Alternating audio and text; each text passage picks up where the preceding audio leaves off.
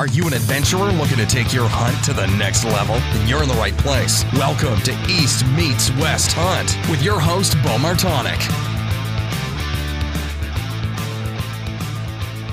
Hey everyone, welcome back to another episode of the East Meets West Hunt podcast presented by Spartan Forge.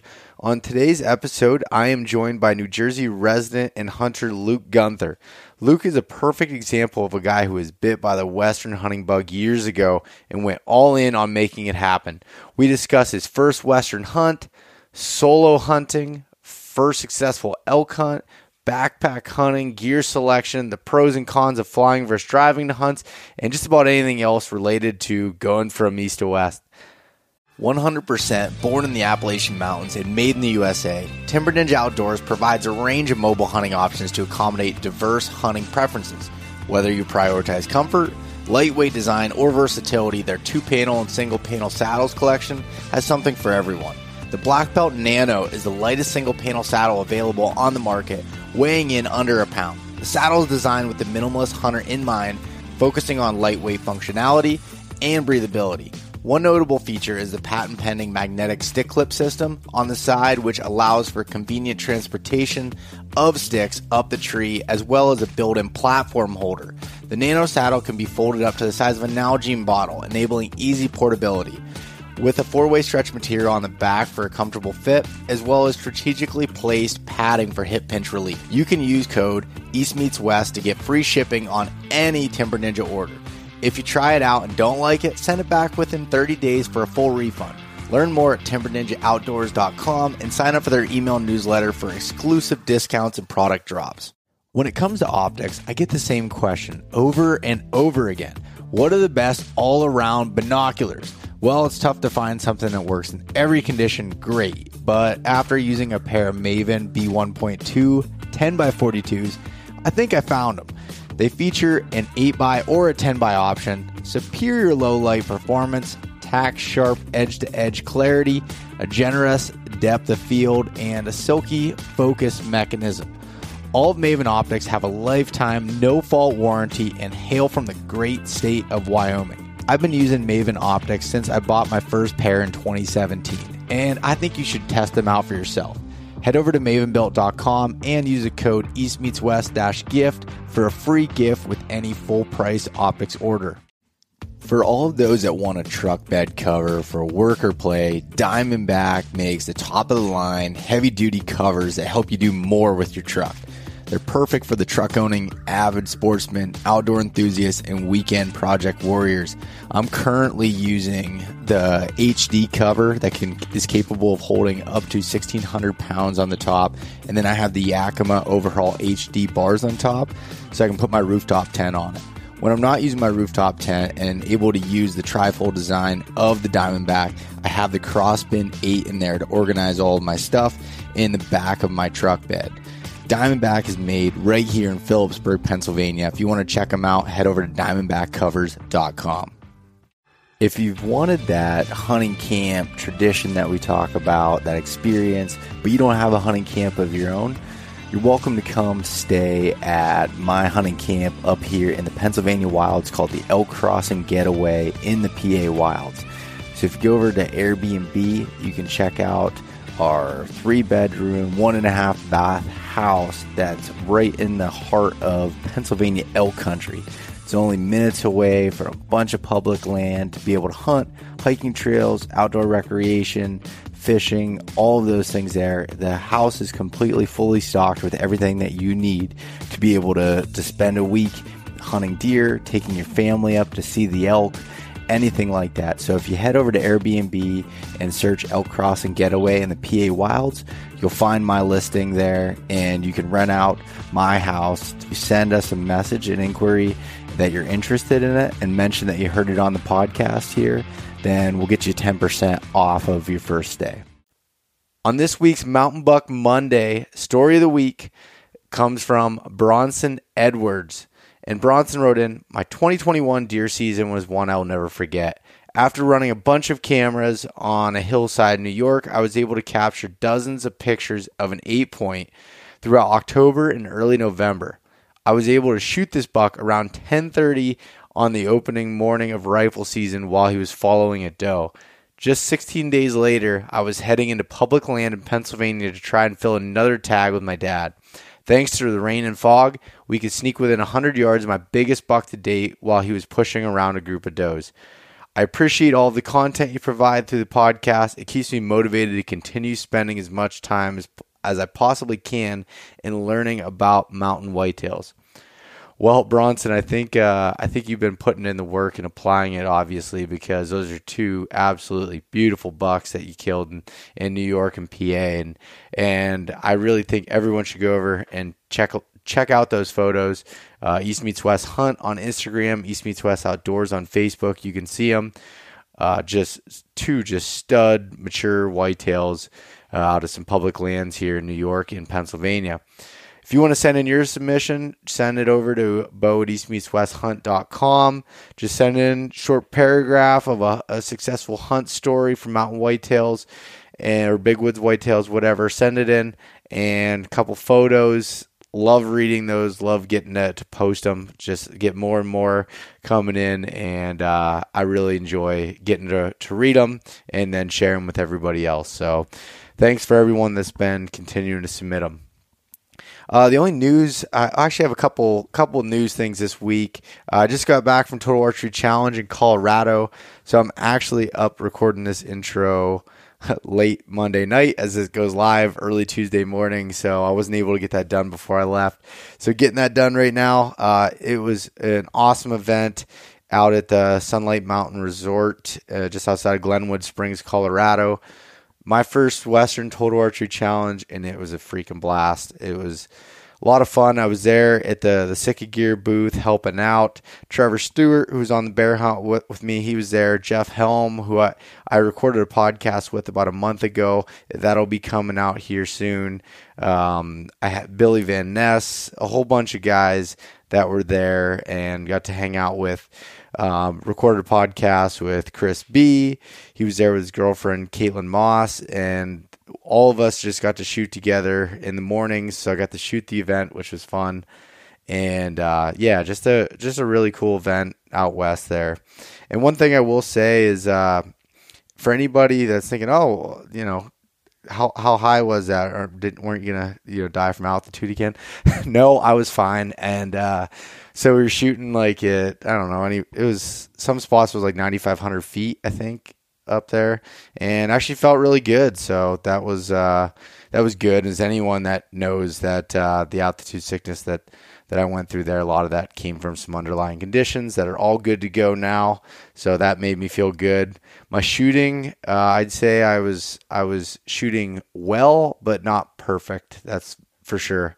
I, I definitely had some some things to work on. Um, some of my consistency on some of the shots, but uh, it was also pretty intimidating to shoot with Chris, who is you know one of the best archers in the world but he was super helpful and really good to, to shoot with and and pushing you know me to be a, a better shot and and a better bow hunter so all in all awesome event uh, highly recommend if you can go to any total archery challenges to do so i'll be in big sky montana at the end of this month uh, to shoot that event and be hanging out at the Sitka booth again so if anyone's going to be at that one would love to be able to see you got to meet a lot of cool people in Colorado, some podcast listeners, and just some new people all around. Just great time.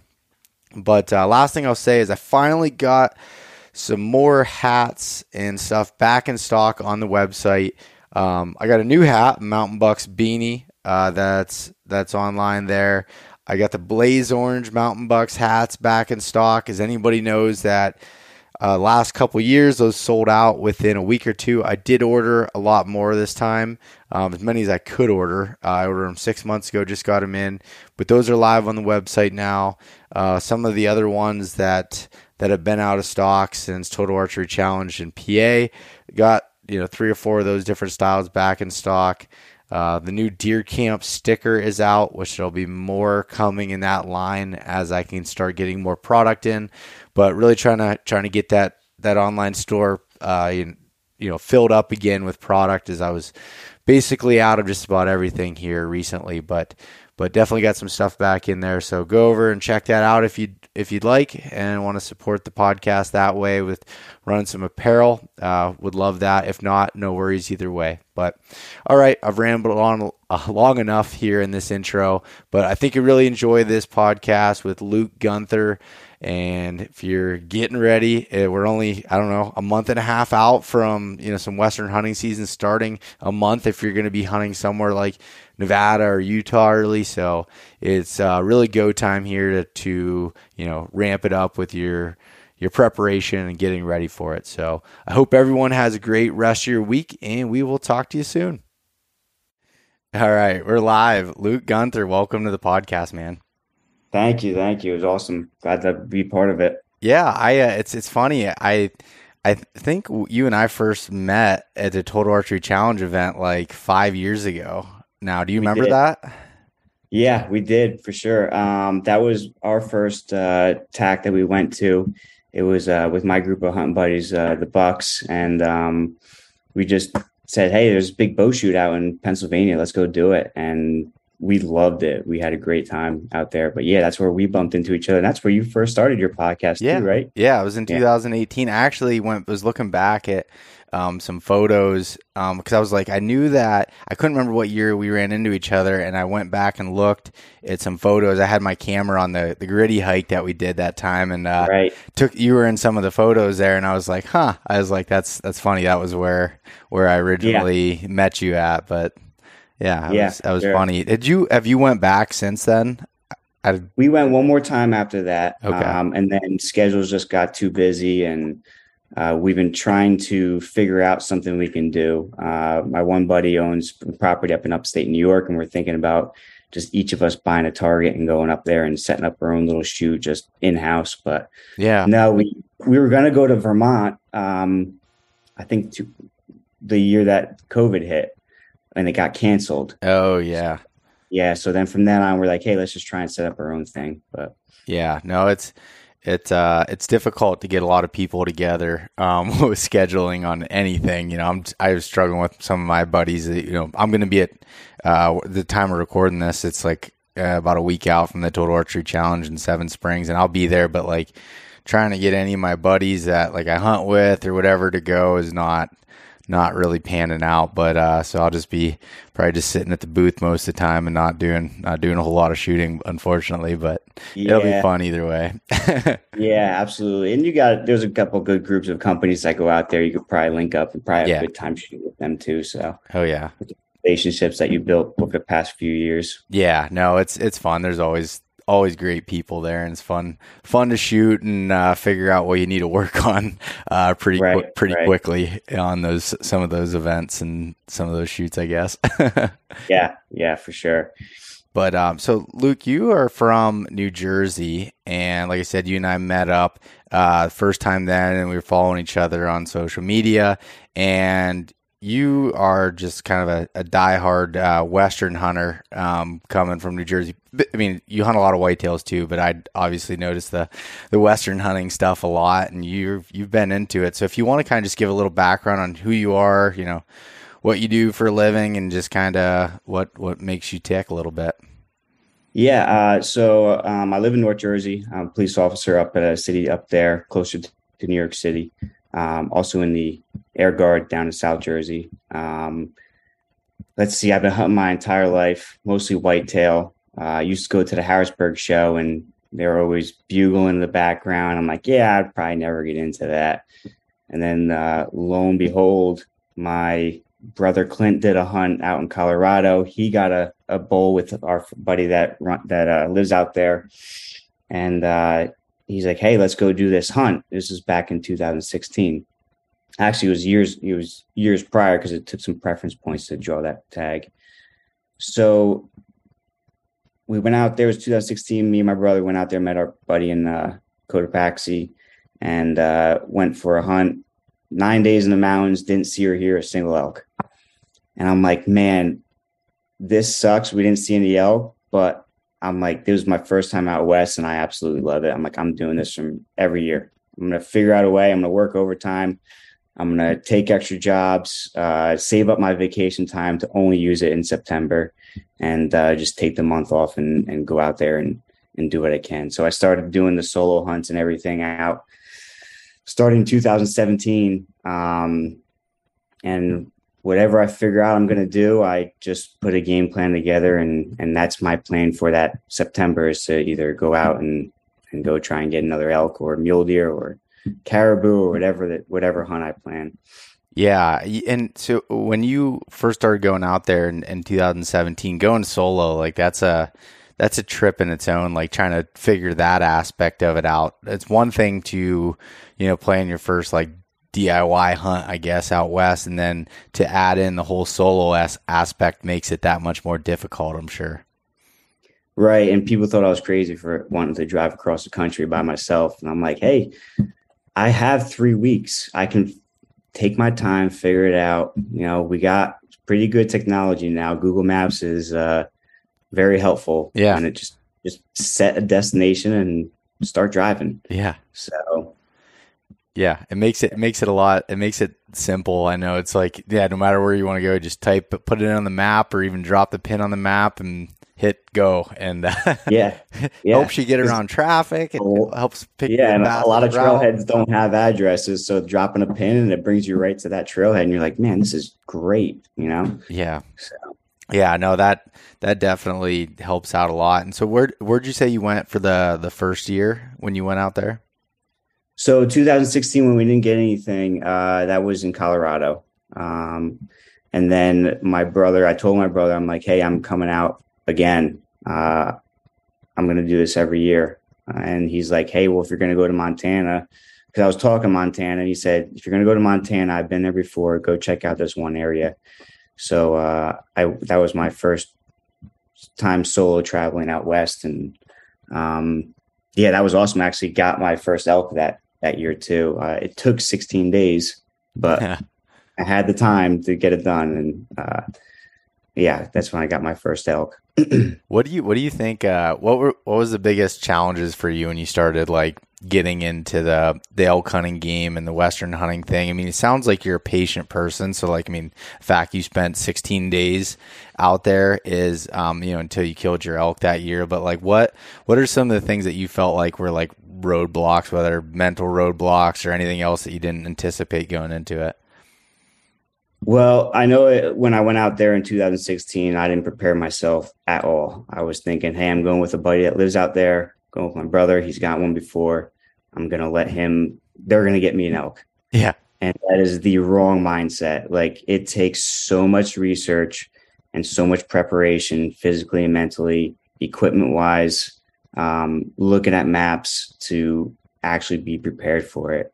So um, I think my biggest challenge that I see when I actually do get out there is the mental side of it. Because um, you're going to fail every day in the morning in the evening. You're going to get close. Something's going to happen, and the elk are not going to be there, or they're going to spook out, or you might not even find elk, and you're just like, "What the heck am I doing wrong?" Yeah, and uh, I think that just comes with um, pushing yourself at home and making that pushing yourself physically to the point where your your brain gets involved and um, teaching your brain that hey it's okay to be beat down keep on going yeah um, or knowing your threshold and knowing that okay i've been back here for five days let me go take a night off get a hot shower get a hot meal sleep in a comfortable bed and then the next morning i'm recharge and head right back out there so it's so definitely uh, i would say your mental um, mental capacity and and, and how much you can withstand is, is was my weak point and still is at, at some point yeah. too. So. Yeah, I think that's that can be all of our weak points. I mean, and the one thing that that is nice, like I started doing longer trips too. Like I would um, when I was at my job, and I would take two weeks of vacation and block it out, so like I could give myself that time because I learned that it's like okay, say you have you know six days that you can hunt and you just go hard the whole time. Like it's it's difficult. Like for me, I I work better in like bursts. Like you know, like say four days of I'll go hard, and then yeah, maybe I need to sleep in a morning or do something, right. you know, or you know, even go into town and find a laundromat that has a shower and you know, freshen up a little bit, get a good meal, sure. come back, and that's when I didn't start doing that until Idaho in 2019, and that was like, man, that's really nice to to be able to do that and give that mental reset because it is so difficult. And I feel like a lot of people that I talk to just around that go out west or whatever, you know, it's always like, oh, this happened or this happened, and it, you know, it didn't work out. So we came home early because we couldn't find elk or wh- whatever it was, and it's like, it's it's so hard to get past that and be like, you just gotta just one more, you know, one more step, each step at a time, and trying to trying to figure that out of what uh, that it can happen at any time. It's just you got to put yourself there, and it's not going to be any easier. Even when you have more knowledge, it's still going to be difficult every single year. Yeah, absolutely. And you know, I remember just there's times where I'm texting my one of my brothers or texting my buddy, and I'm just like, dude, I'm I'm drained. My body hurts. I can't get anything right. Um, I'm coming close. It just it's not happening. And they're like, I'm like, I'm ready to come home. And they're like, Luke, you drove across the entire country. You spent the money already. You have plenty of time. Hang in there. It's gonna come together. Yeah. And every day that you do fail, like you learn, okay, I did this one little thing wrong. I'm gonna remember that next time. The next day you do something else wrong, or it just doesn't work out. And you just make that mental note. And every day that you hunt, even though it seems like you're failing and failing and failing, you're actually learning and learning and learning. Yeah. And when it all does come together, you're like, holy cow, like everything's slow motion. It's always a blur. You're always get in that tunnel vision. Yeah. And you're like, everything that I learned this past week all just came together in this one moment and we made it work. And now the real work actually starts because we're we're three miles back, you're by yourself, and you're like, this is now it's really gonna hurt. well, and it's it's so true too. Like that the, mindset that we had, like when we I just when I just got back from Montana on this bear hunt was like we were not finding bears at all. It wasn't like all I knew about bear hunting was find green. You know, find green. That's where they're supposed to be at. Follow the snow line. Like it seemed pretty black and white. Well, it definitely wasn't.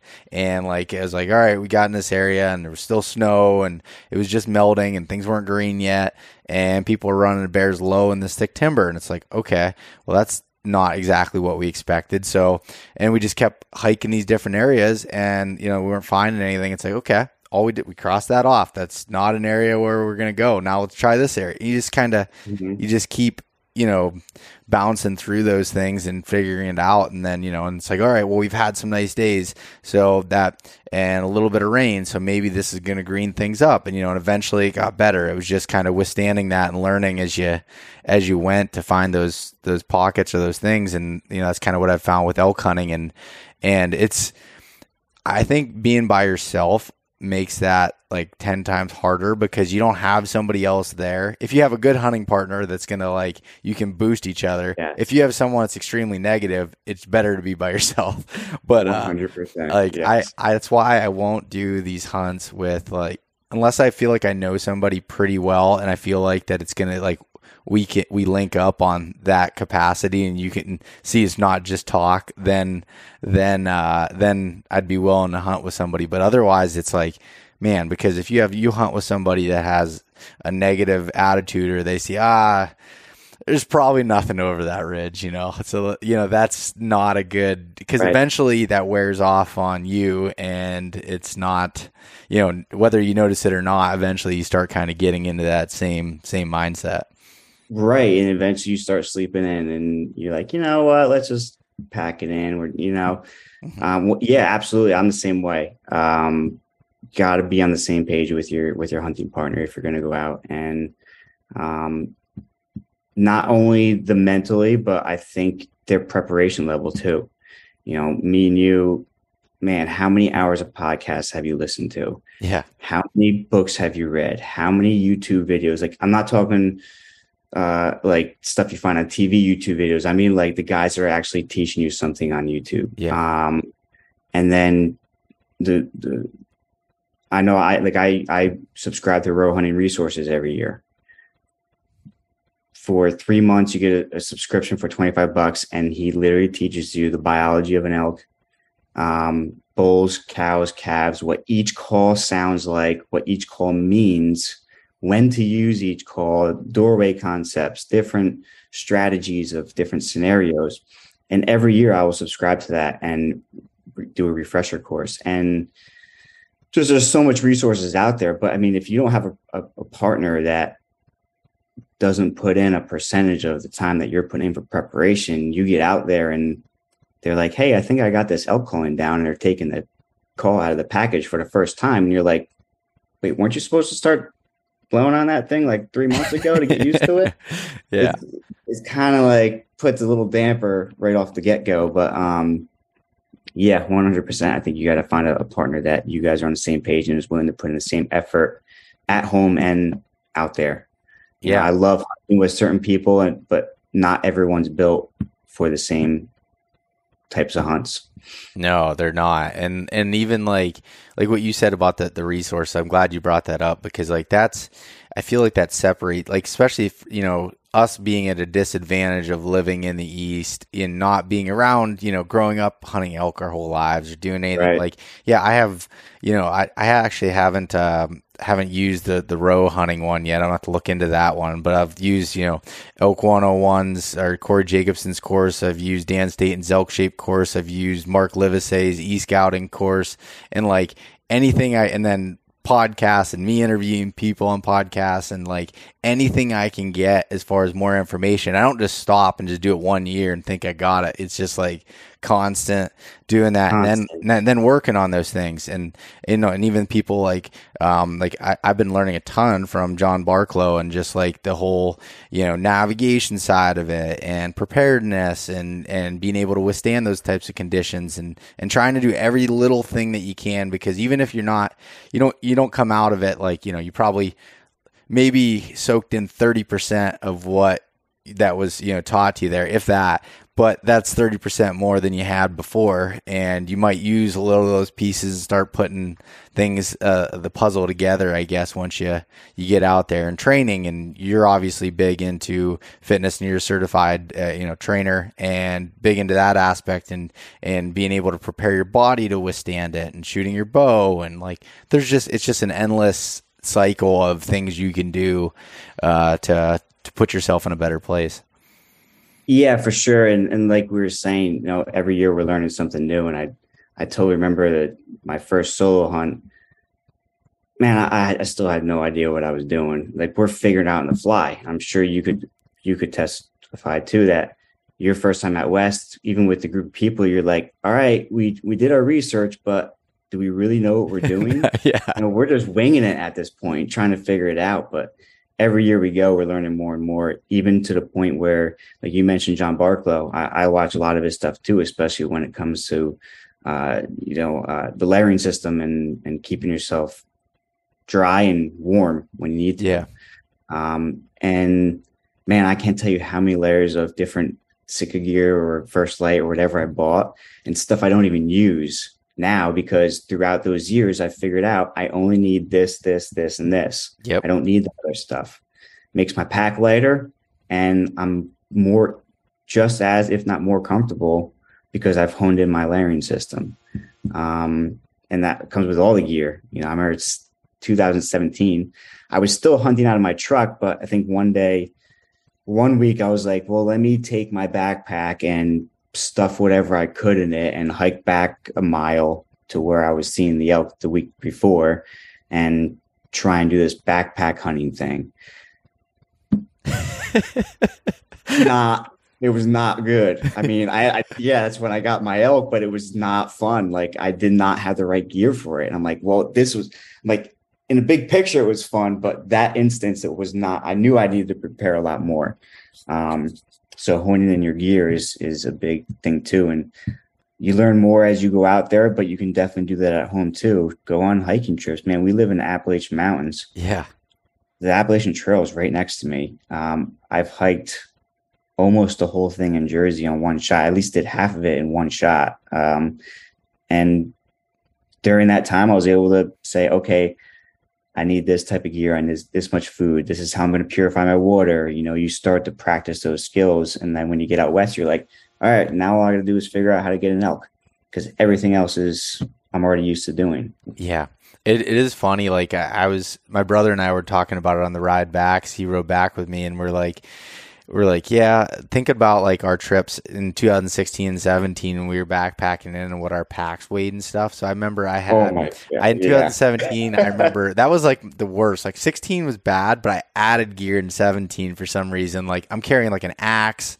You know, I've got, I've got, right. you know, the the stove with my tent, which really didn't weigh that much, but I didn't really need it for September. But I was like, yeah, I want a stove. I'm gonna stay warm. I'm gonna do this, and I, I had a, a Kifaru Reckoning at the time, and it was freaking packed full of stuff. Like I think I mm-hmm. weighed it at like 82 pounds. Like once it had every, water and everything in it, just so much stuff. And now, like you said, like my layering system is dialed. Like I have exactly what I need, nothing that I don't, and I'm able to take that in. And you know, and I had you know pair of socks for every single day, and or this, and I realized, oh, I get away right. with a couple pair right. and just swap them every day and dry out the other pair, and like just little things that you know continually started to build that that system and and you know figuring out you know even like I remember my first my first medical kit that I had was giant, but I didn't know how to use anything in it. And then I started, you know, learning how to use that stuff and taking some courses how to use it. And that shrunk down. I still have, you know, things that I need in it. Obviously, I think that's super important. But like I was able to dial that down and have it in a place where I know where it's at in my pack and understand how everything's laid out. And it just, yeah, you, after a while, you, you kind of dial it in, and, and I don't think it'll ever end. It'll constantly be just a, um, a learning process and seeing what what works and what doesn't from the gear standpoint and and figure it out. Because you know I I remember watching um, some of your posts back in was it 2000 what what year did you go to Idaho? I think the same year you did. Uh, it was 19 2008 2019. Yeah. Yes. 2019. Yeah. I remember watching your post there. Like, I, I don't remember if it was the same time I was out there, if it was like when I had cert. I don't remember. I remember seeing it and like you were in some super rugged country. So, like, you feel every step and every ounce that you put in your pack. Like, I remember I used Absolutely. to joke, like, oh, why, why, you know, a couple pounds doesn't matter. Well, it does matter when you're, you know, trying to, you know, do eight to 14 miles in a day hiking up and down through those, those mountains. Like that's no joke. yeah, for real. And, you know, um, that was actually my first like legit backpack hunt. The year before I was in Montana again with my oldest brother. Um, we were, we had an actual camp. We were camping at the trailhead and, and, and hiking in for elk. We got close a number of times, but didn't get anything done. But I really wanted to do the backpack hunting because I learned through those years if the elk aren't where they're at. Have you ever wanted to have Levi Morgan, Andy May, Johnny Stewart, and others available at all times? Well, you can with Cyber Scout from Spartan Forge. Cyber Scout is like the chat GPT for outdoors men and women. You can ask it any questions related to bow building, scouting, hunting, survival, and a whole lot more. I think you'll be impressed with how it responds. Cyber Scout is currently out now for a select group of early beta testers and will be available to the rest of you really soon.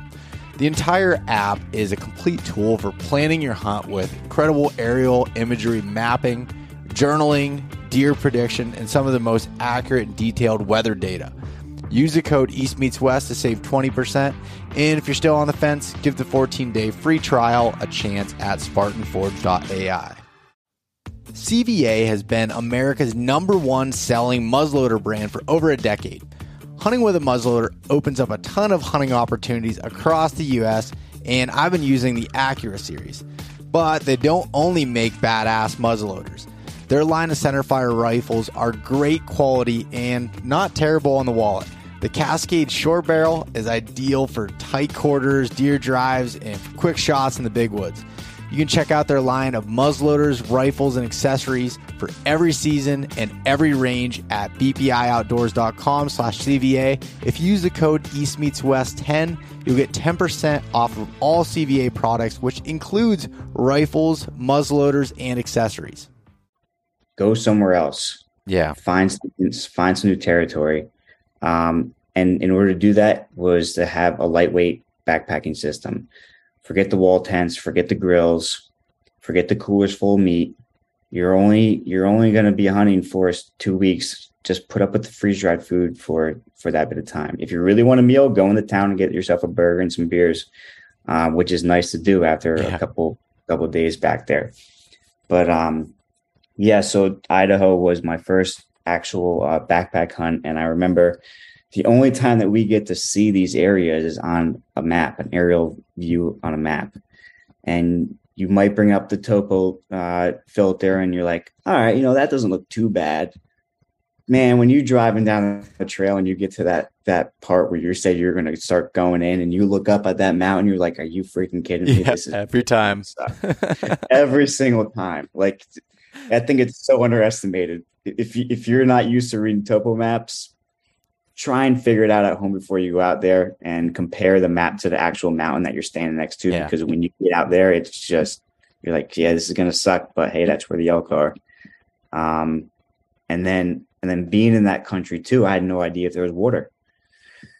So I had my a 10 liter bladder I was carrying. Well, that's Holy probably the heaviest cow. thing that was in my pack. And that sucked. Fortunately, when I was about to run out of water, I found a spring up top.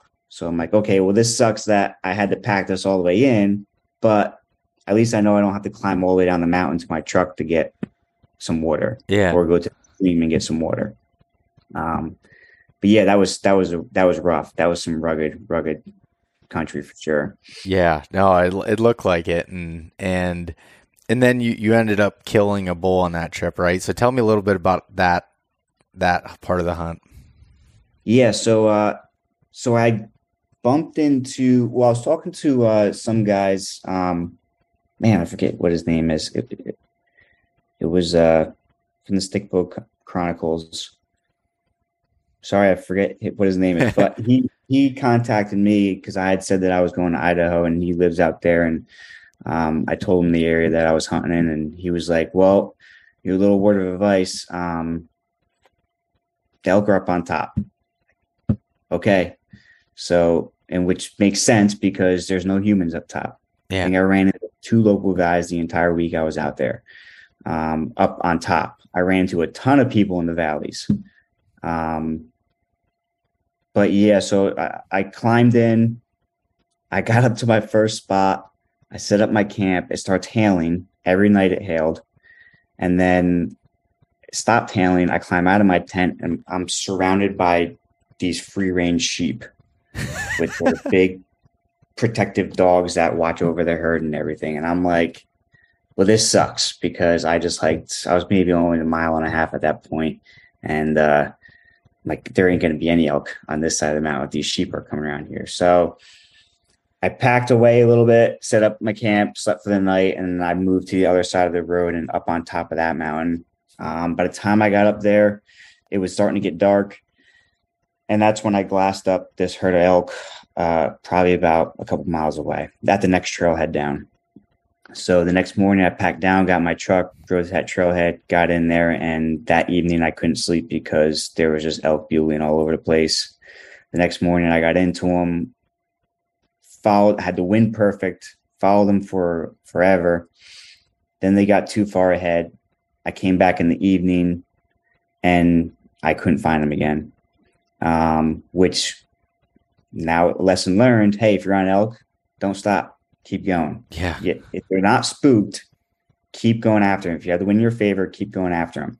Don't assume that they're going to be in the same spot the next evening or that evening because they could be two miles away at that point. Um, which the next day and a half proved that they weren't there anymore. Um, so I think I gave it like five days back there. Yeah, it was five days. And I hit that mental roadblock. Yeah. I'm like, man, my feet hurt, my knees hurt, my hips hurt, my back hurts. I'm tired, I'm hungry. I gotta get out of here. Um hiked back to my truck, went to my friend's house in Boise, spent the night there. They had a big barbecue going on. Looking at the map all night long, I'm like, where do these elk go to? And I just saw this little canyon with a bunch of draws coming down with the north facing slope that looked like thick timber. And I'm like, they got to be in there. So the next afternoon, I'm packing in, and sure enough, as soon as I get there, one fires off, and I just see the whole herd coming off the dropping into that canyon. And uh, I ran up, tried to cut them off, and they had gotten past me, but I had let a bugle go, and the entire herd turned around and just started filtering filtering through at about between 30 and 40 yards. And oh. it was like cow, cow, cow, bull, spike, another bull, cow, cow. It, was, like they weren't even fighting yet. They were just a, a huge herd. And uh, I finally, after I caught my breath and uh, I was able to get a cow call out with how dry my mouth was to get a bull to stop on the window. And uh, I pinwheeled him. And um, he he maybe went 30 yards straight up and, and dropped. So that was at about 5:30 in the evening. That was awesome. So uh, yeah, I found him. He he didn't go 30, 40 yards. Um, it was about 5:30, and I'm like, man, this is gonna be. I was about three miles back at that point, and I'm like, this is gonna be a long night. Um, so yeah, broke him down. I got him down to camp, which is at the bottom of that ridge that I was on uh, about one o'clock in the morning. I put all the meat in some contractor bags and sunk it under the creek that was there to keep it cold and the, to keep uh, any scent from bears and stuff away. Um, slept next morning was just all day pack out, back and forth and back and forth until until about five thirty at night. I finally got out the last load out to my truck and opened oh. up that bottle of whiskey, and I was like, "Yep, I'm done.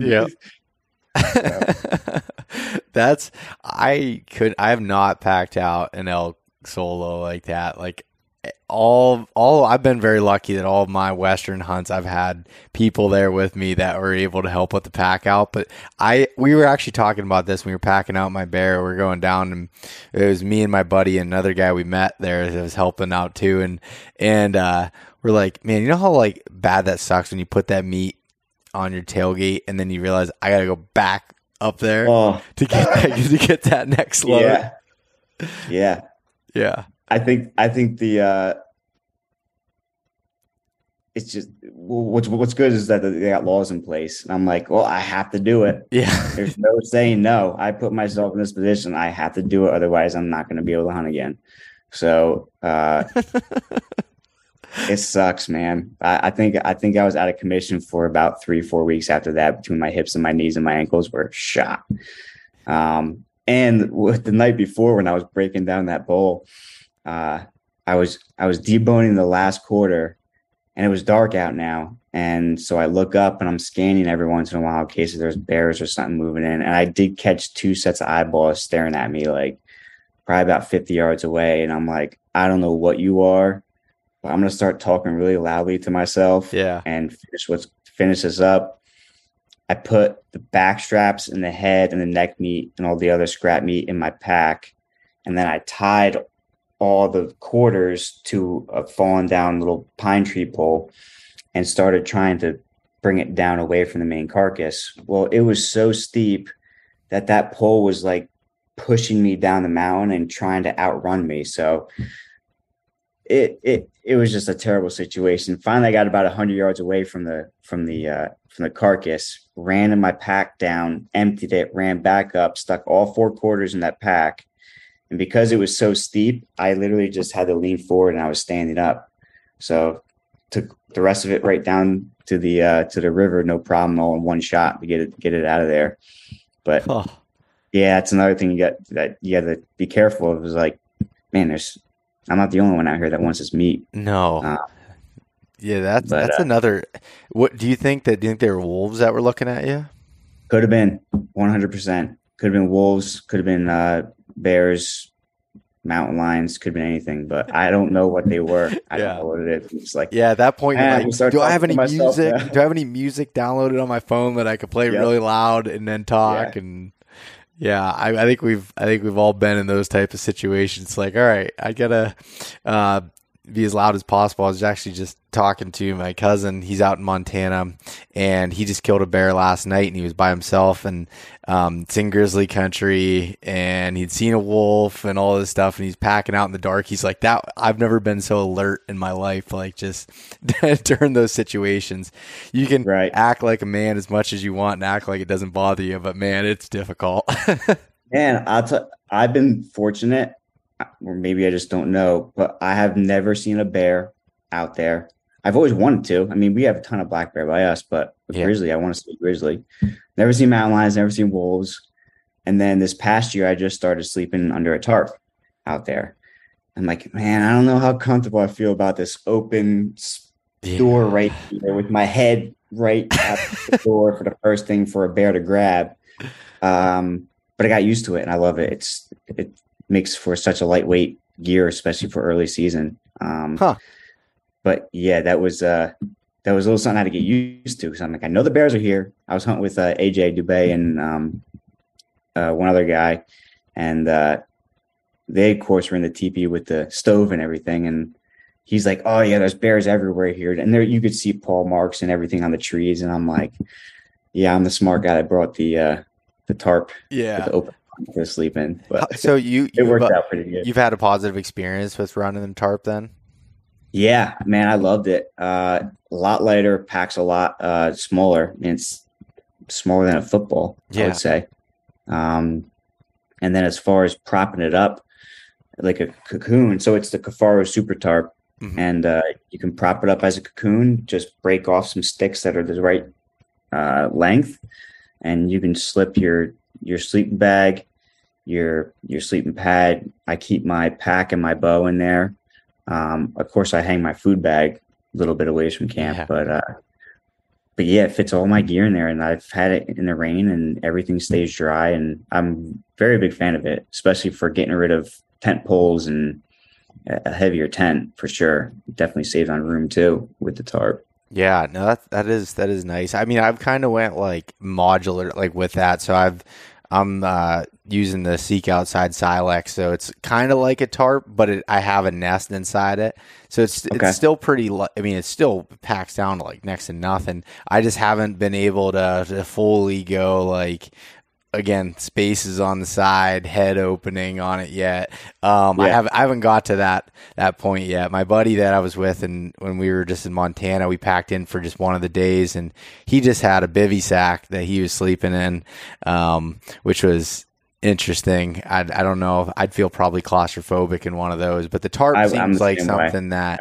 that that I'd be able to to to utilize. I tried like a small tent. I think it was Nemo made one that was like I can't remember what the heck it was called, but it was super tight and I just felt so claustrophobic in that thing. But like a Mm. tarp, it weighs nothing and you can get more space, which I felt like that would be something I could I, I could use more so than than something else. Yeah, for sure. Um, I, I I have the uh, KUIU, I think it's Mountain Star two person, hmm and I feel like I have more room in this tarp than I do with that. Really? Um, yeah, the Mountain Star, like by the time it says, you know, they say it's two person, but I can with a sleeping pad, it's probably me and my pack in there. That's comfortable space. Really? Um, I don't. I bring my bow and I stick it in the annex just to keep it out of the weather.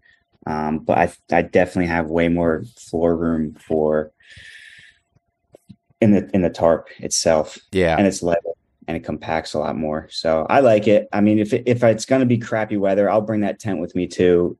I'll leave in the truck. If it's going to be crappy weather, I'll bring the regular tent. Um, or maybe if it's, I guess it doesn't matter if it's cold because the tent's not going to keep me warm anyway no. at the level that I'm at.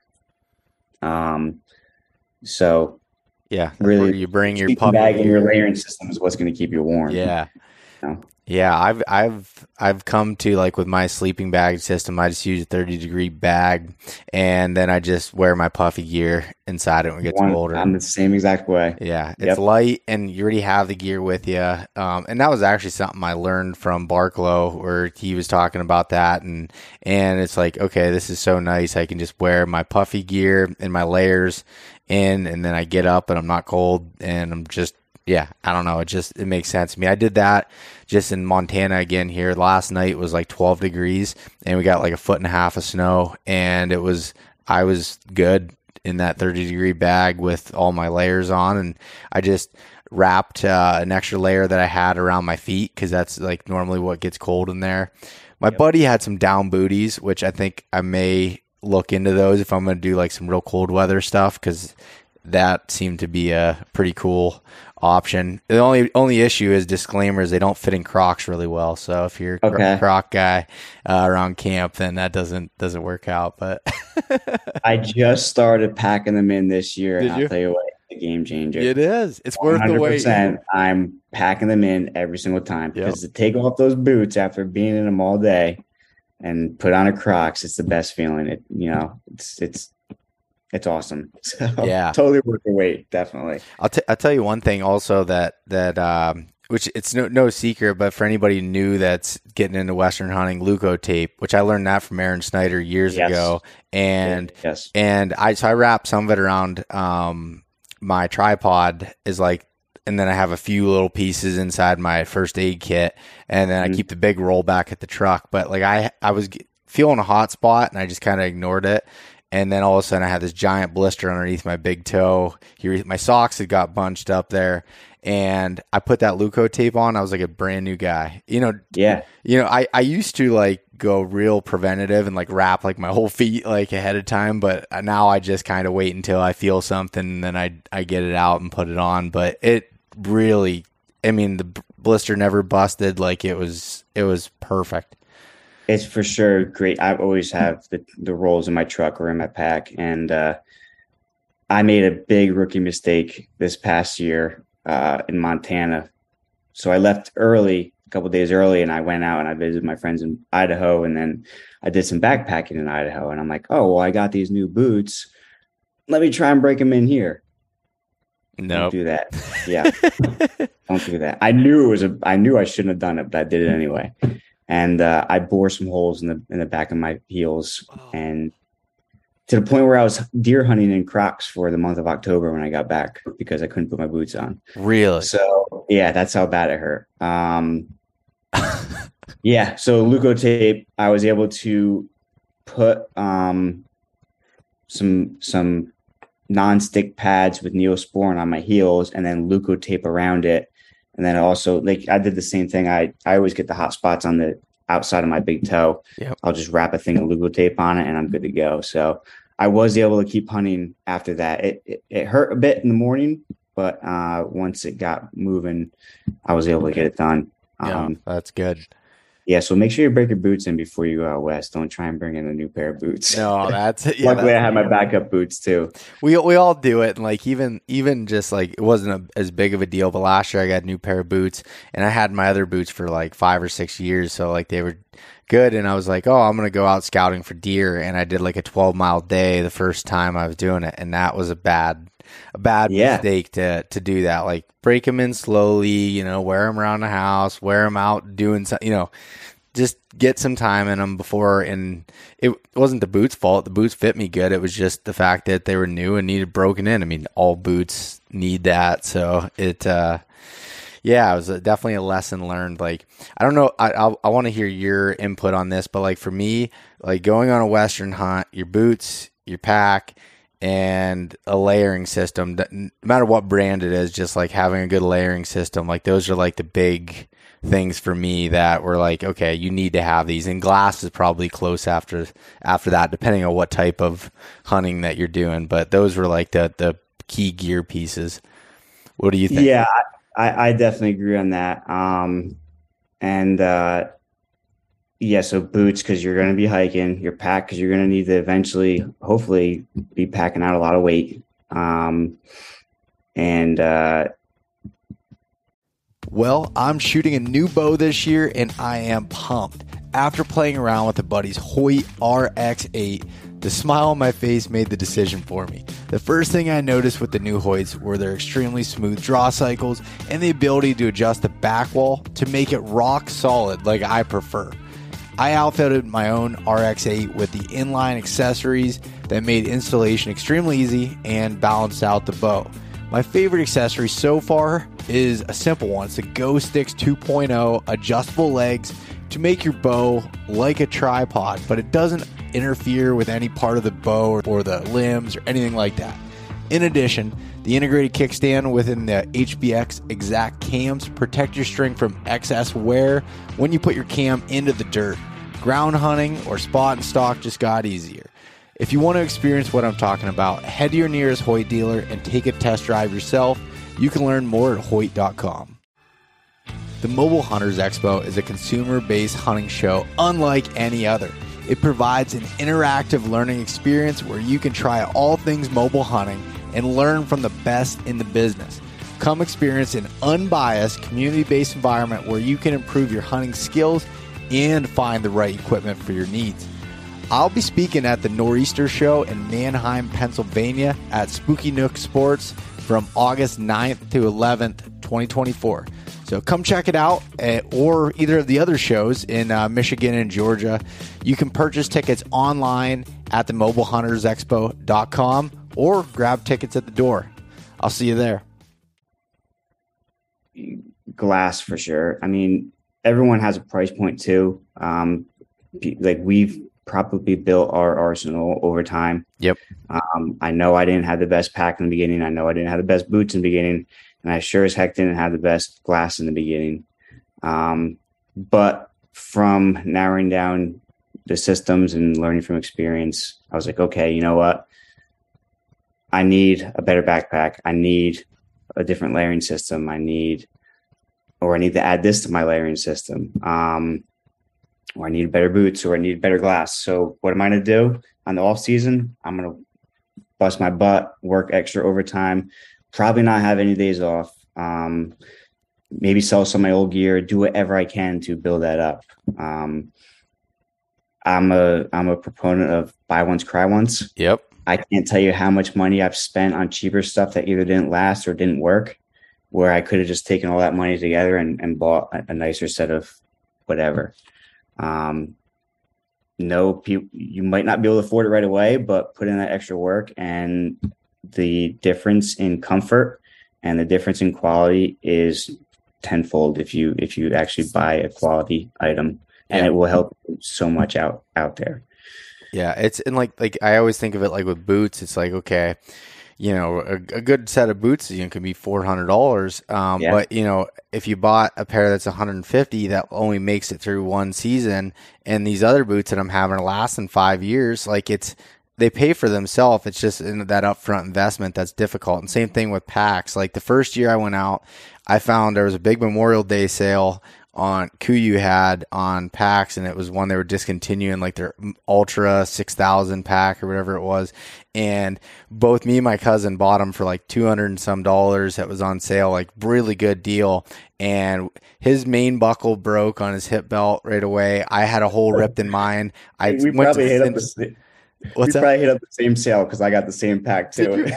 And I had did not have good luck with it. No. I was like, nope. He he got his warranty. They did take care of him, and he's still using that pack somehow. And I I went through many iterations since, and Mhm. and and it's almost seemed like every other pack I've had since has been good. But I just I like I'm a gear guy, so I like messing around and trying different things, buying and selling, and and everything else. But uh, it it was a it was a learning a learning experience for me for sure, and and and it's you know nothing. I mean, I I think they make some uh, good gear and everything, but it's just that that pack was definitely not what uh what was needed for for that situation. And you just learn, you just kind of go through and and for me it's like I would rather have the tags and gear, but you'll learn pretty quickly that you'll figure out a way to make money to to get more to get more gear over time and and you know building those things. You know, my first year when I had I I'd had started buying Sitka, you know, prior to even 2016. So I had some had the base layers, had a pair of pants, had a little thing, and I had you know, um, you know, maybe some. I think I had some like cheaper rain gear at first and some other things. I'm like, okay, this was this is something I want to upgrade next year. And you just kind of slowly build your, you know, I had a, a, pair of binos that I carried for deer hunting that were like this big. They were super small and like mm-hmm. you, it got like within two hours yeah. of dark and you couldn't see through them. Like, you know, they were bad. And, uh, you know, then right. I'm like, okay. So I invested in a pair of Mavens and then I started, you know, going down this whole list of things. And, you know, now my gear I feel is dialed and I'm just like, I'm really being picky and choosy on upgrading things when I probably don't even really need to. But it, uh, you, you'll get it built up over time if you if you want it and you kind of want to prioritize it. Yeah, for sure. Like uh, like a, like you said too. Like I'm not knocking any companies. Um, KUIU definitely like I love their tent. That two person tent is a great tent. Uh, I know a lot of guys that use their clothing and they're big fans of their clothing. But I used that pack one year and I just been hanging on the wall ever since. Yeah. Um, and and just to upgrade too, like you said, I mean, I started out probably with a pair of Walmart uh, Nikons or Bushnells. Yep. That were probably forty dollars, fifty dollars. Uh, then I upgraded to a pair of Vortex Diamondbacks, two hundred fifty bucks. Man, awesome. And I've been using them ever since. I just upgraded to a pair of Swaros uh, just now because watching certain YouTube channels, you kind of have to filter out uh, different who's who's legit and who's yeah. not. And a lot of those guys, you know, or, or, a lot of a lot of times you see them, oh, they got their spotting scope up, but the phone scope, and they're, well, we just glassed this out five miles away or whatever. I'm like, all right, I got to get a spotting scope. Took the credit card and I bought a Swarovski spotting scope. I used it once. I'm not packing it in. I don't need it. The type of hunting, I'm more mobile, so yeah. I do like to get the vantage points, but nothing that I'm going to use a spotting scope for. So I'm like, okay, well, I already paid this off five years ago, three, four, five years ago. Let me sell it and see if I can get a pair of used Swaro uh, binoculars, 10 by 42s.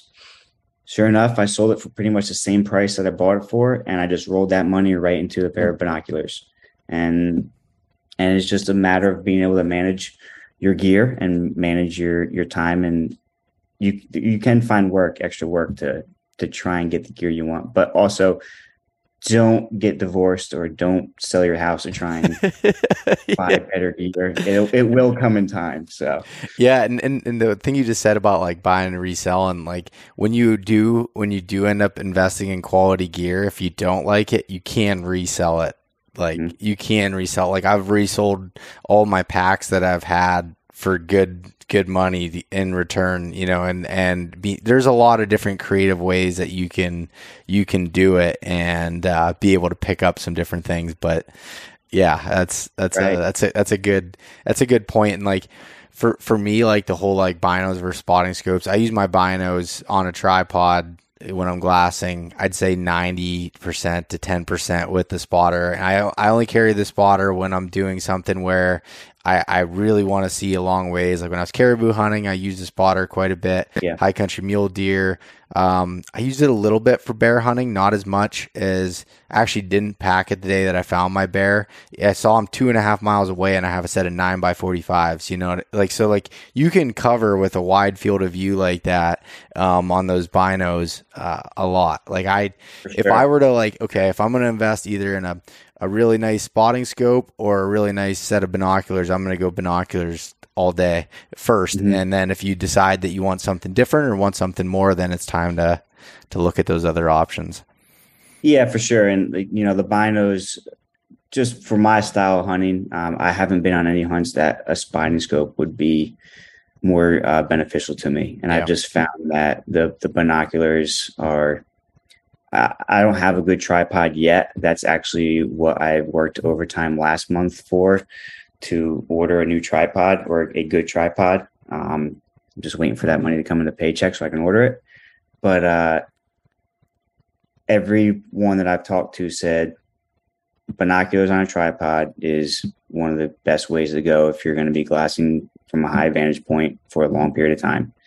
Um, and just our styles of hunting, my style of hunting is the the binoculars were 100% more beneficial. Yeah, for sure. So wait, you, what? Um, I'm curious to hear what tripod you end up getting in your your uh, experience with it once you get to use it because I've I bought like this Vanguard one back in 2016, and and it's not bad, but it's a little heavy, and the head on it is so terrible. Like you have to like break it, like when you're running like your binos to get it to move, and then it's slopping all over the place. And I just like I just don't. I haven't put enough research in, and I feel like there's so many different options. I haven't figured out exactly what what I want to do with that yet. Yeah, I was um I was looking around for a bunch of them. Um and I was running a one from Best Buy, like the forty dollars Suncrest, whatever one. Okay, yeah. It, it, just save money and buy a better better one. Um, so I was looking at the outdoorsman um, with the Manfrotto heads, and uh, and then I actually used a two vets tripod um, out in Texas, and it was awesome. Uh, from using a spotter on it uh, to having guys shooting off of it, and they make a, a, nice lighter weight ones. They make different models. They make lighter weight ones, uh, more compact, but they're super sturdy, and uh, that's the one I'm going to order. As far as the head goes, I've been looking at the Spartan Precision stuff.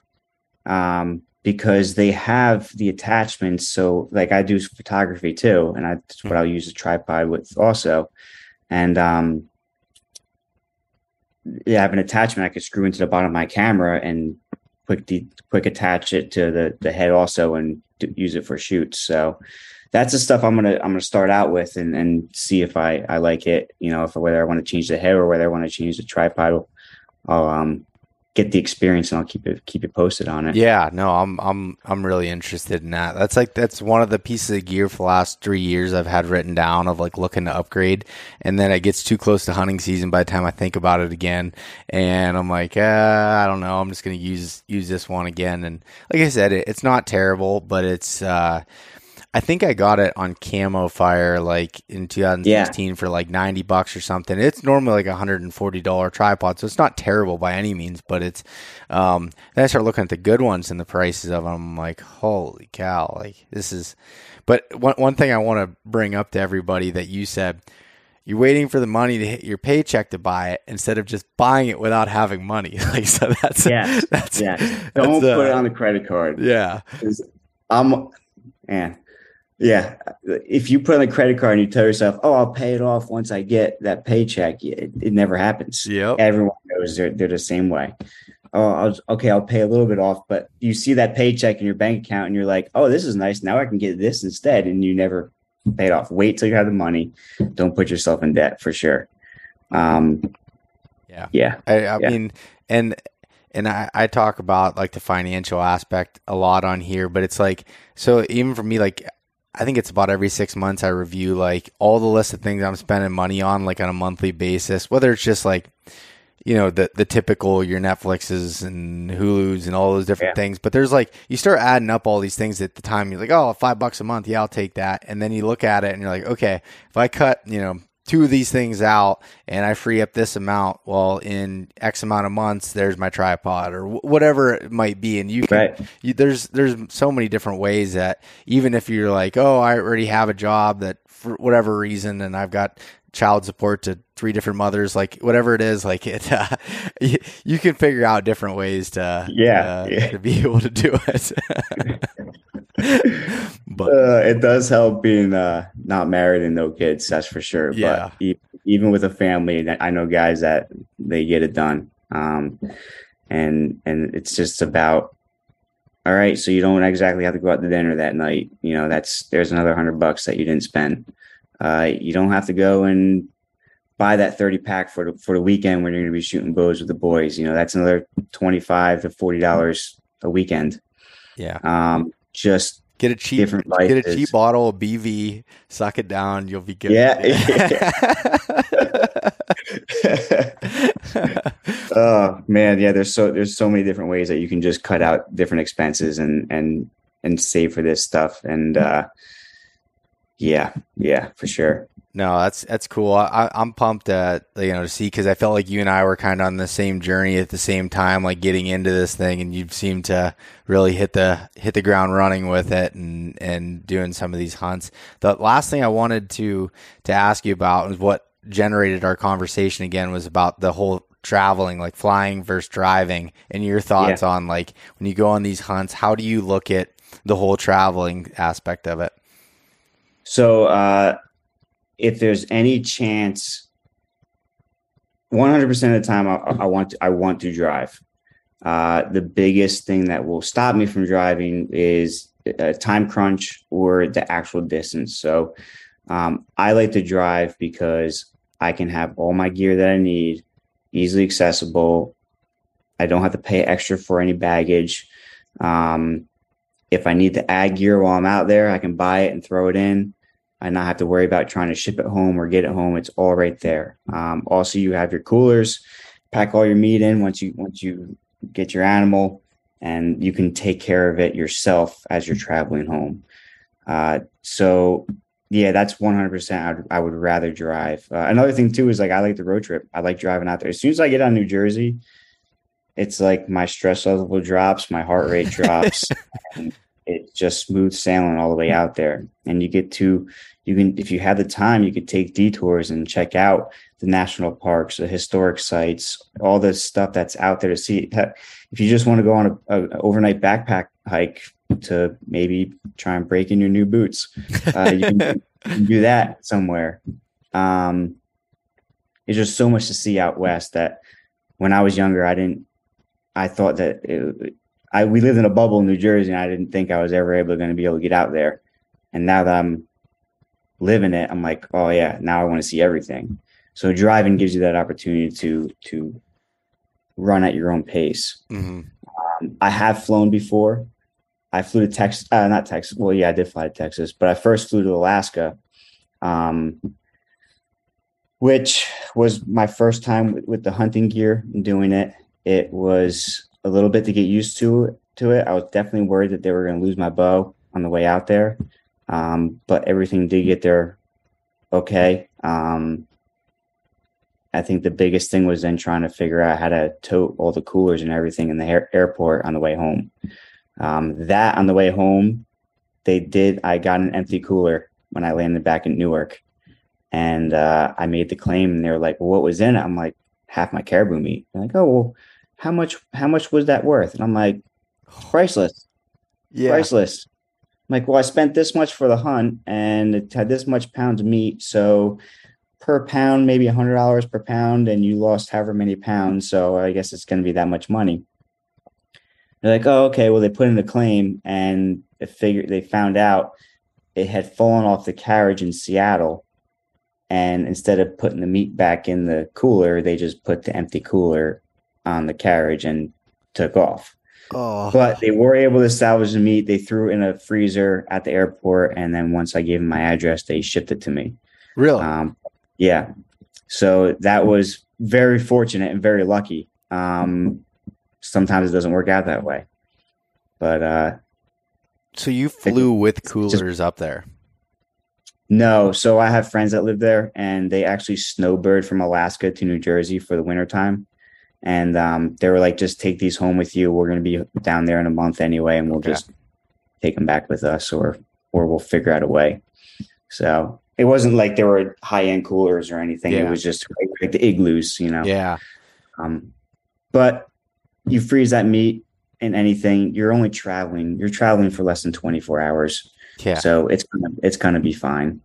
Um, yeah, I mean, my meat was fine, and I had it in a box. Like I had it in um, uh, like a fish box that they have up there in Alaska. And, and the mm-hmm. hotel we stayed at the last night we came out was had a freezer in it. So we were able to walk in freezer, store our meat in there, freeze it solid, and then just have everything wrapped up inside with like plastic wrap so blood wasn't running out and freaking out right, people at yeah. TSA and like and like and just duct tape the hell out of it and then uh, shipped it back and yeah my meat was my meat was fine doing it that way so I got Good. yeah cause like I said it wasn't wasn't uh, even though coming from Alaska it's a long ways but in reality it was still less than 24 hours from this right. time that it was out of the the cooler there so yeah, and I noticed like these coolers today, they're awesome. And my first time traveling back with meat, driving, I was like, I gotta get home. I gotta get home. I gotta get this meat cold or stay cold. Even though I, would frozen it, I packaged it, froze it solid, put it in the cooler. I didn't know how good these coolers were. I get home, man. I had to leave that cooler op- with the lid open in my garage for almost a week before it all thaw out, and I actually finished processing it. um, so now I'm like, okay, well, I can do some sightseeing on the way home now. Uh, if the cooler's, you know, it's going to hang on to it, and you just keep keep an eye on it, and you'll be totally fine. Um, yeah, yeah. My second time flying was to Texas uh, this past year, and uh, I just had my bow case, my frame pack with my gear in it. And then I, I went to Walmart when I landed. I bought a small cooler. When we killed, it was big enough to fit the, all the meat in there and maybe even some of my other gear that I wanted in there to protect it. And that was my third check bag for the way home. And it worked out perfectly fine. So I didn't have any problems on that one. So did you like did you take your pack full of gear and you checked it then? Like just yes. Okay. And no damage so to bow, it or anything? No. Yeah, so I have my bow case and um I have my bow in there obviously. I don't put the broadheads on the arrows and click them up into the top because if they can rattle loose and they touch one of your strings, your string explodes and so don't do that. Just keep it, keep your arrows empty. Um, I take my broadheads and my field points and I stick them in a plastic little fishing container or something, and I wrap it in some underwear or some other clothing, and I stick it in the bottom. Um, mm, okay. And then I pack all my clothes and stuff around my bow just for a little extra cushioning in there.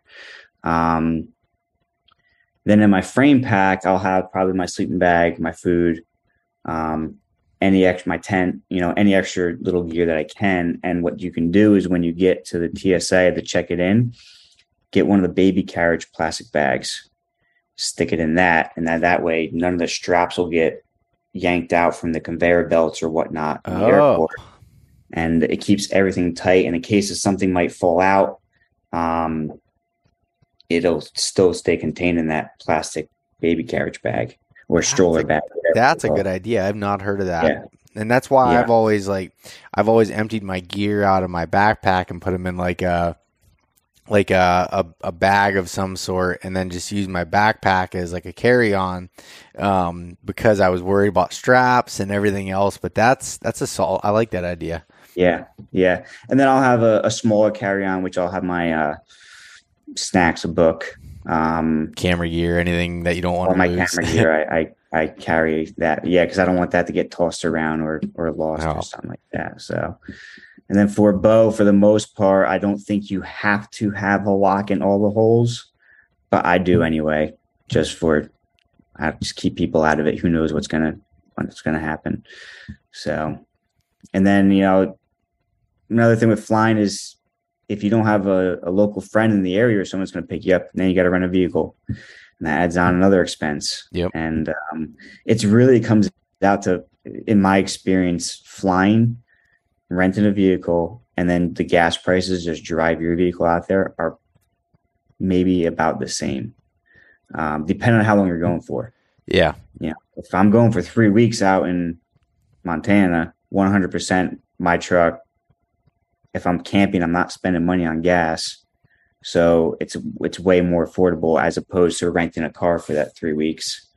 Um, it's that that'll probably cost just as much as dri- the gas driving out there, and then you got to pay for your airfare, your checked luggage, and all that stuff. So, you know, yeah, and there is there is there's one way that my buddy did on this Montana hunt that was better um, for flying was for for renting a car. Is there's an app called Turo now, which is like the Airbnb for for rental vehicles, and like okay. you can choose the vehicle that you're getting. So he got like a Subaru Outback that had some off-road tires on it, you know, and so he could get back into some of these places because renting a car unless you get like an SUV or something, sometimes you can't even get back to the trailheads where like right. I know like my truck, I'm comfortable with it and everything. But yeah, gas definitely wasn't cheap, but airfare is not cheap right now either. So it's kind of right. It, washes out. I mean, it, it cost me driving back seven hundred and I can't remember seven hundred right over seven hundred dollars just driving back,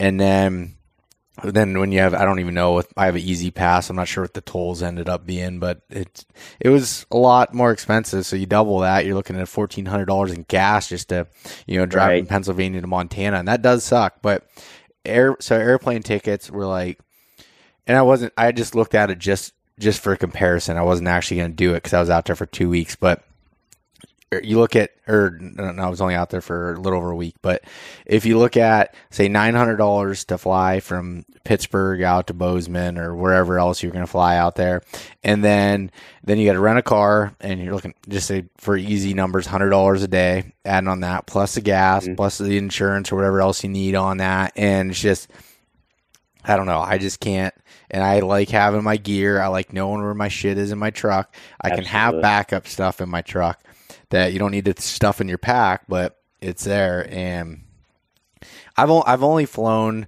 I've flown twice. I've flown with my gun to Alaska, which I'll rec, I'll say to anybody. Um, I've heard about you know packing a lot of gear around your gun, and that can be fine, but don't stuff it so bad. Like I took the foam basically out of my case and just stuffed all my clothing around it to the point where it was so hard to open and close, like that the TSA guy couldn't get my gun case closed again and I was asking if I could do it because I was worried about him. Like, you know, I'm trying to, and he's, you know, trying to hold me back, and I'm like, no, don't like, don't don't fuck with it here, man. Like, come on. Yeah. yeah. I was I was concerned, but um, so I, I would I'd still do some of that, but maybe not to the capacity that I had that thing stuffed. I had mine because it was like over fifty pounds was overweight, so my my bags were like forty nine point eight. Like I had them things dialed down to like knowing yeah. exactly what was in there to save save money on it. And then I flew to Alberta for a deer hunt with my bow, and that wasn't with a bow wasn't as bad um, as far as TSA and stuff, but in Canada, they do c- consider a bow as a weapon. Um, so like when they had to like do your do your thing when you go into Canada, as far as what you're bringing in, I didn't put that I had bow wasn't oh, on their okay. list. It was like rifle and like other things. I'm like, oh, that's not on that's not on the list. Well, they do consider it and they do get upset if you don't check that box. So make sure you do that. I've never been there, but it's definitely on the bucket list to do something in Canada. Yeah. Yeah, definitely. Yeah. It, it's it's a learning experience anywhere, and and when you are traveling, like whether you're driving or whether you're flying, like you need to have that mindset that things are going to go wrong, and you can't let it bother you. In, right. And try to have some extra money aside that you're not, you know, flipping out about it. Because like when we come back from Alaska, and we got out early and had to change my plane tickets, and they wanted to charge me, you know, a completely other plane ticket to get back and it was just a mess and I had to spend a lot of extra money and you know at first I was like holy cow like this is difficult um, to to swallow but that's it is what it is. Like you have to acknowledge that sometime that's going to be the case so. Right. Yeah and you know I look at it too is you the tags aren't aren't they're not cheap for non-residents and even now they're few and far between. Like I put in for Montana this year, I didn't draw. Uh, I was just checking out Idaho to see if there was anything left over. There's nothing left over in Idaho, and so I don't know if I don't go to Alaska this year. I'm waiting to hear back from um, from work here actually, see what my schedule's like. Um, but if I don't go to Alaska, I don't know what I don't know what I'm going to do. I'll have to figure out some other sort of type of hunt. Um, whether it might be axis deer in Texas or maybe something in Wyoming. I'm not sure, but you know, you spend Montana is over a thousand dollars for for a non-resident tag, and for a ten percent chance at filling that non-resident tag. So it's like, hey, you're already spending the money on the tag. Um, save up a little bit more. Expect to spend that money on gas. So I remember first traveling out there. I was saving all my receipts. I'm like, oh yeah, I'm gonna add up and see how much money I spent on gas. Well, I never do it. I never add it up because I know it's probably a lot more, and I'd rather not know that I spent that money. so, yeah, it's a necessary expense for the experience that we that we ultimately try to get, and uh, just kind of got to add it, budget into your your whole trip that you're planning out there. You know. Yep, and and that's you know, and and I I try to do like with these hunts, like same thing like try not to worry so much about the money as as i'm like i came back and you know my yards like my grass super high. I was cutting it, and I have this old shitty mower, and the belt blew, you know, broke on it yesterday, and run down trying to replace it. I'm like, I really could use a new mower. I mean, this thing's old and everything's falling apart on it, but I'm like, got to keep that money for these tags, you know. Yeah, so, yeah, like, sure. yeah. There's absolutely. some trade offs with it. It's not, mm-hmm. it's not all glory, but yeah, you you brought up a good point about you know just being prepared for the traveling and and anything that goes wrong. And I actually never looked at it that way. Like I always did in the back of my mind, but I mean, yeah, what if what if a, a, my alternator blew or my radiator blew? Man, I'd be stuck somewhere where I'd have to pay for a tow truck had to pay for the repairs, probably had to pay for a hotel room if the guy didn't let me sleep in my tent in his garage. Yeah. Um, while he's fixing my truck, uh, they know it's an emergency. Who knows what kind of upcharge they're going to put on it to get it to put the rest of their work aside so you can get going. You know, that's that could turn into a, a pricey factor, um, which I mean, there's there's positives and negatives about both flying and, and driving because you can get stranded somewhere for two days, and then that's cutting into your hunting time with a flight, you know. Um, so it's just kind of being able to outweigh the balance and um, have a game plan for anything to go wrong. And when something does go wrong, don't let it cloud your judgment, but take a deep breath and be like, all right, this is what's happening. How can I fix it? Yep. Um, you brought back, you brought up John Barklow earlier and just his whole survival um, mindset and the field craft that you can learn from him. You know, I try to a lot of this, a lot of the stuff when you're out there is kind of you can turn it up to common sense.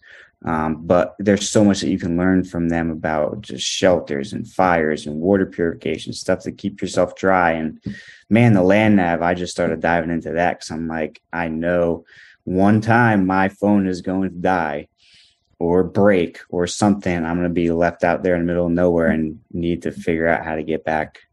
So I started diving into that a lot lately. Um, yep.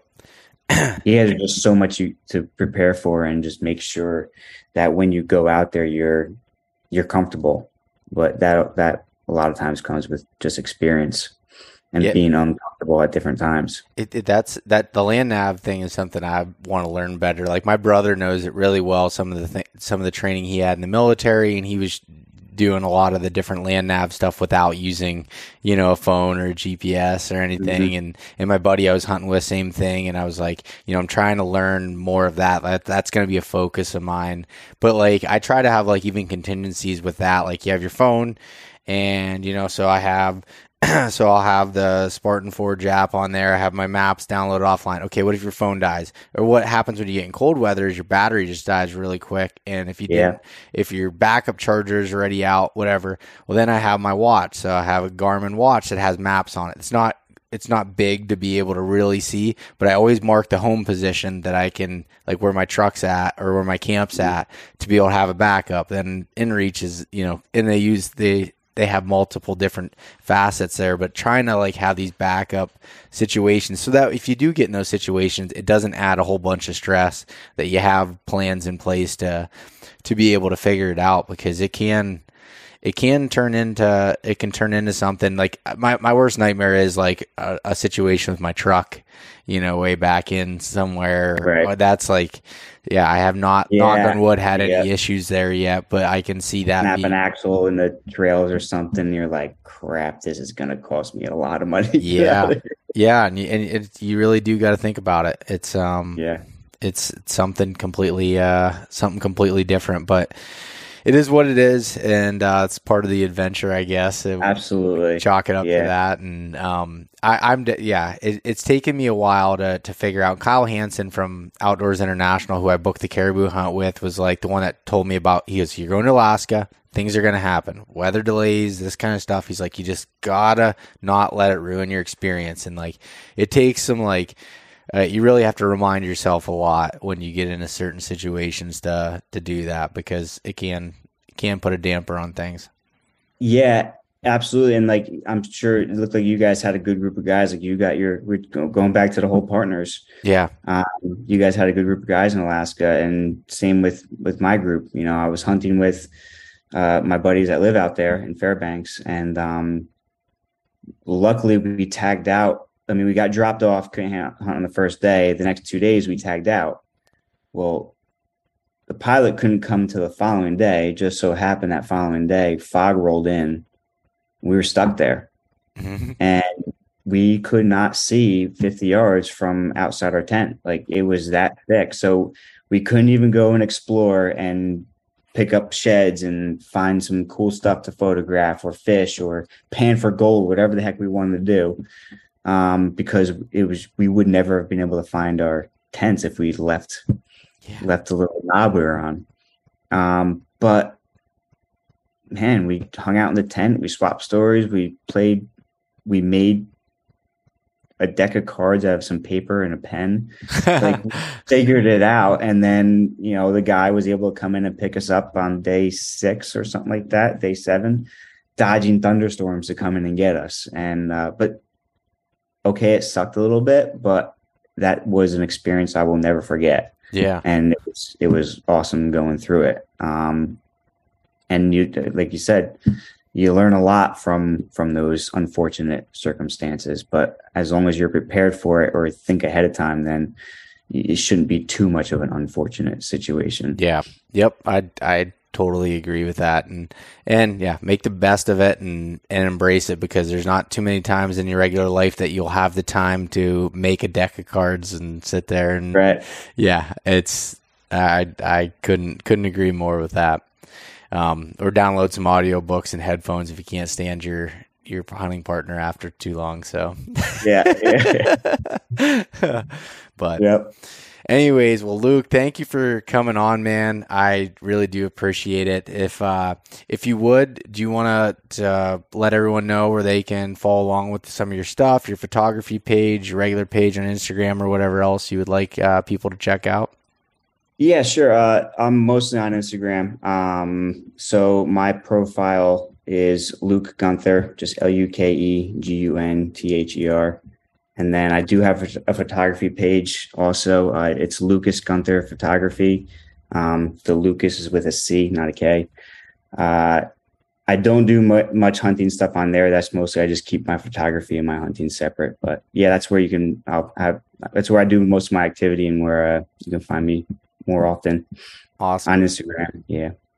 Cool. Well, again, thank you for coming on and uh, you know taking the time out of your day here. So greatly appreciate it, and uh, I'm looking forward to to swapping more stories with you after this hunting season.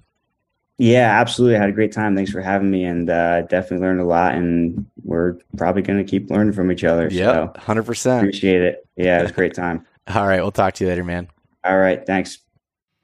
Thanks so much for listening to this episode of East Meets West Hunt with your host, Bo Martonic. For more great content and to stay up to date, visit eastmeetswesthunt.com, Facebook at East Meets West Outdoors, and Instagram at East Meets West Hunt. If you enjoyed today's episode, please review and subscribe, and we'll catch you next time.